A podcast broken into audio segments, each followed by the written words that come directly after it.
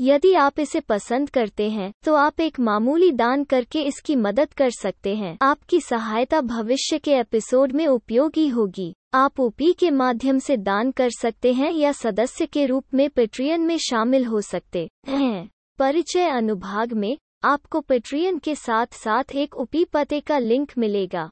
If you like it, you can help it out by making a modest donation. Your assistance will be useful in future episodes. You can donate through UPI or join Patreon as a patron. In the About section, you will find a link to Patreon as well as a UPI address.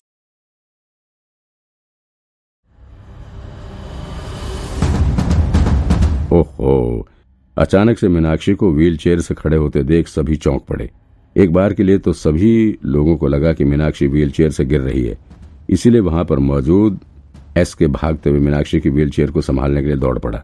लेकिन अगले ही पल उससे एहसास हुआ कि मीनाक्षी खुद खड़ी हुई है। तो फिर वो पीछे होकर खड़ा हो गया। एस के पीछे की तरफ़ कदम बढ़ा ही रहा था कि अचानक से वो पीछे की तरफ़ रखे हुए एक्वेरियम से भिड़ गया और वह एक्वेरियम टूटकर ज़मीन पर आ गया। उसमें रखी हुई रंग बिरंगी मछलियाँ ज़मीन पर आ गईं और कमरे में पानी फैलना शुरू हो गया, जिससे एसके का पैर फिसल उठा और वो ज़मीन पर चित होकर पड़ गया। अरे रे रे आराम से आराम से। वहाँ मौजूद दो पुलिस वाले एसके को उठाने में लग गए। एक पल के लिए यहाँ का पूरा माहौल ही शोर शराबे वाला हो चुका था। फिर जब सब कुछ नॉर्मल हुआ तो मीनाक्षी नेगी ने विक्रांत की तरफ़ इशारा करते हुए कहा, तुम्हें तुम्हें मेरे बारे में कैसे पता चला? मैंने कहा गलती की थी? हम्म ये अच्छा सवाल है। विक्रांत ने अन्वेषा को पीछे करते हुए कहा, देखो, हर क्राइम करने वाला अपने पीछे कुछ ना कुछ सुराग ज़रूर छोड़ जाता है। कोई ना कोई गलती वो ज़रूर करता है। और हम डिटेक्टिव्स का यही काम होता है, मुजरिम की गलती को ढूंढना। मीनाक्षी जी, आपने जिस वक्त इस बच्ची को किडनैप करने का प्लान बनाया ना, वहीं पर आपने गलती कर दी, और आप ये पूरा गेम वहीं हार गई थी। मैं गेम हार गई। मीनाक्षी ने हँसते हुए कहा, गलत कह रहे हो तुम। मैं गेम हारी नहीं हूँ गेम जीत चुकी हूँ। अब तक विजय सेंगर को सजा हो चुकी है। उसने अपना जुर्म कबूल कर लिया है। अब यह साबित हो चुका है कि मेरा बेटा बेकसूर है। विजय अब जेल में सड़ रहा है। सो मैं अपना गेम जीत चुकी हूँ। मीनाक्षी ने विक्रांत की आँखों में घूरते हुए कहा आप समझी नहीं मीनाक्षी मैडम। जतिन ने अचानक से हँसते हुए कहा, विजय को कोई सजा नहीं हुई है। वो एक फेक अनाउंसमेंट था ताकि उसकी बेटी की जान को कोई खतरा न हो। विजय को जेल नहीं भेजा गया है। विक्रांत अभी जतिन को ये सब बोलने से रोकना चाहता था, लेकिन जब तक वो जतिन को मना करता, तब तक वो सब कुछ बोल चुका था। हाँ क्या? ऐसा कैसे कह सकते हो तुम? ये सुनकर मीनाक्षी के चेहरे का रंग उड़ गया। वो अचानक से व्हील चेयर पर फिर से बैठ गई। अरे, क्या हुआ? क्या हुआ? फिर से एस के मीनाक्षी की तरफ़ भागता हुआ पहुँचा। उसके साथ ही बाकी के इन्वेस्टिगेटर्स भी भागते हुए मीनाक्षी का करीब पहुँचे। लेकिन वो अब तक बेहोश हो चुकी थी। अब तक यहाँ पर डीएन नगर ब्रांच की एक और टीम पहुँच चुकी थी। ये सब लोग भी मीनाक्षी के खड़े होने की बात सुनकर दंग रह गए। मैडम मैडम, हथकड़ी पहने हुए सुनीता भी चिल्ला पड़ी। उसकी आँखों में अब तक आँसू आ चुके थे। उसने रोते हुए ही जतिन से कहा, साहब साहब, मुझे देख लेने दो। मुझे मैडम को देख लेने दो। लेकिन जतिन ने उसे कोई छूट नहीं दी। फिर उसने विक्रांत की तरफ़ देखते हुए कहा, साहब, मैडम की तबीयत बहुत खराब है। उन्हें तुरंत दवाई देना है, वरना वो सीरियस प्रॉब्लम में पड़ जाएँगी। प्लीज़ साहब, मैडम को दवाई देने दो। हम्म विक्रांत ने जतिन को इशारा किया और फिर जतिन ने तुरंत ही उसकी हथकड़ी खोल दी। वैसे भी यहाँ पर पहले से ही इतने सारे पुलिस वाले मौजूद थे कि उसके सामने भागने का कोई खतरा नहीं था।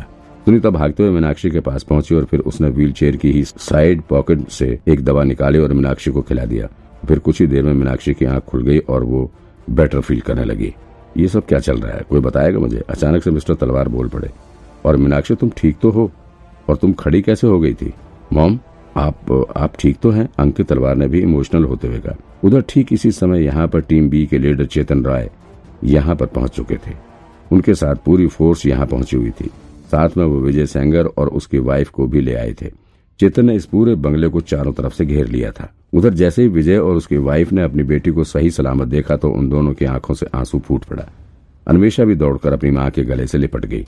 अरे मेरा बच्चा, तुम ठीक तो हो ना? ठीक तो हो ना? कहाँ चली गई थी मेरी बच्ची? पता है तेरे पापा और मैं तो जीते जी मर गए थे। हाय मेरा बच्चा, अब मैं तुझे कहीं नहीं जाने दूँगी। अन्वेषा की माँ ने उसे अपनी बाहों में चिपकाते हुए कहा। इस वक्त विजय भी अपनी बेटी को पकड़े खड़ा था। मम्मा, मुझे घर जाना है, मुझे घर जाना है, मम्मा। अन्वेषा ने रोते हुए कहा। चुप हो जा बेटा, चुप हो जा। रोना नहीं, मम्मा पापा आ गए ना? अब कुछ नहीं होगा तुझे। हम घर चल रहे हैं अब। विजय ने अन्वेषा के बालों को सहलाते हुए कहा। जब व्हील चेयर पर बैठी मीनाक्षी ने विजय की आवाज़ सुनी और उसने विजय को देखा, वो फिर से उठकर खड़ी हो गई। ये ये इसे अरेस्ट करो, जेल में डालो इसे। कत्ल किया है इसने। कातिल है ये। एक लड़की को मारा है इसने। मीनाक्षी की बात सुनकर विजय चौंक उठा। वो तुरंत ही मुड़कर मीनाक्षी की तरफ़ देखने लगा और फिर बोल पड़ा, आंटी, मीनाक्षी आंटी, चुप कर, मुझे आंटी मत बोल। कातिल है तू। मीनाक्षी ने ज़ोर से चिल्लाते हुए कहा, तूने उस लड़की को मारा था और मेरे बेटे के ऊपर इल्ज़ाम लगा दिया। तेरी वजह से मेरा मासूम बेटा दस साल तक जेल में पड़ा रहा। इंस्पेक्टर साहब, आप इसे अरेस्ट कीजिए। असली कातिल ये है, मेरा बेटा निर्दोष है। वो किसी को नहीं मार सकता, उसने किसी को नहीं मारा है। आंटी आंटी, मेरी बात तो सुनो, विजय ने मीनाक्षी के करीब जाते हुए कहा। मैंने किसी को नहीं मारा, आंटी। बिलीव करो मेरा। और मैं रोहन को क्यों फंसाऊँगा? वो दोस्त था मेरा। चुप करो, दूर रह मुझसे। मीनाक्षी ने अपना कदम पीछे करते हुए कहा, तू नहीं मारा था उस लड़की को और फिर मेरे बेटे को फंसा दिया। तू जलता था उससे, रोहन तुझसे ज़्यादा स्मार्ट था, तुझसे ज़्यादा पैसे कमाता था और उसकी गर्लफ्रेंड थी। इसीलिए तूने जलन में उसके ऊपर झूठा इल्ज़ाम लगाकर जेल में डलवा दिया।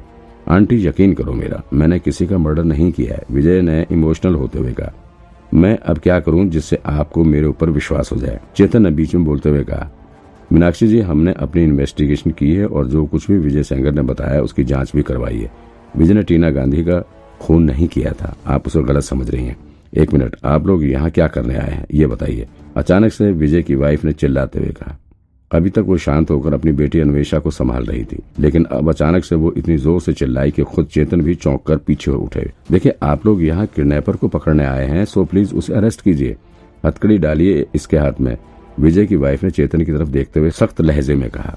इसके बाद वो कुछ कदम चलते हुए मीनाक्षी के करीब पहुँचे और उसे घूरते हुए बोल पड़ी देखे, मुझे नहीं पता कि आपकी मेरे पति के साथ क्या दुश्मनी है, लेकिन मुझे इतना ज़रूर पता है कि मैं किसी को भी इस चीज़ के लिए माफ़ नहीं करूँगी।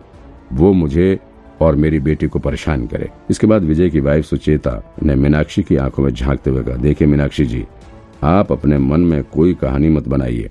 मैं आपको बता रही हूँ, मेरे पति किसी का मर्डर नहीं कर सकते। सो प्लीज़ आप फालतू के बकवास करना बंद कीजिए। आपका बेटा जेल में है तो इससे हमारा कोई लेना देना नहीं है। हमें उसके बारे में कुछ नहीं पता है। हमें बस इतना पता है कि आपने मेरी बेटी को किडनैप किया है, और मैं इसके लिए आपको कभी माफ़ नहीं करूँगी। अब मुझे चाहे जो करना पड़े, मैं आपको जेल भिजवा कर रहूँगी। ये प्रॉमिस है मेरा आपसे। इसके बाद सुचेता ने चेतन की तरफ़ देखकर चिल्लाते हुए कहा, आप लोग खड़े खड़े क्या देख रहे हैं? आपके सामने मुजरिम खड़ा है, उसे अरेस्ट क्यों नहीं कर रहे? या आप लोग भी इसे बचाने की कोशिश कर रहे हैं? हम्म, चेतन ने तुरंत ही राघव को इशारा किया। राघव हथकड़ी लेकर मीनाक्षी की तरफ़ बढ़ने लगा। नहीं नहीं रुकिए। अचानक से मिस्टर तलवार बोल पड़े। मीनाक्षी को ब्रेन हेमरेज है वो बीमार है। आप लोग उसे ऐसे अरेस्ट नहीं कर सकते हैं। वो इतने दिन से घर में पड़ी है वो भला कैसे किडनैपिंग कर सकती है? तलवार साहब आप चिंता मत कीजिए चेतन ने मिस्टर तलवार की तरफ़ देखते हुए कहा। मैडम को एक बार पुलिस स्टेशन चलने दीजिए वहाँ हम सब क्लियर कर लेंगे और इनका इलाज भी हो जाएगा है ना? एक मिनट लिविंग एरियाज़ के इस हॉल में अचानक से एक तेज आवाज़ गूंज उठी और फिर तुरंत ही हॉल में सन्नाटा छा गया। सब उस आवाज़ की सोर्स को ढूंढ ही रहे थे कि तब तक विक्रांत हॉल के बीचों बीच जाकर खड़ा हो गया था।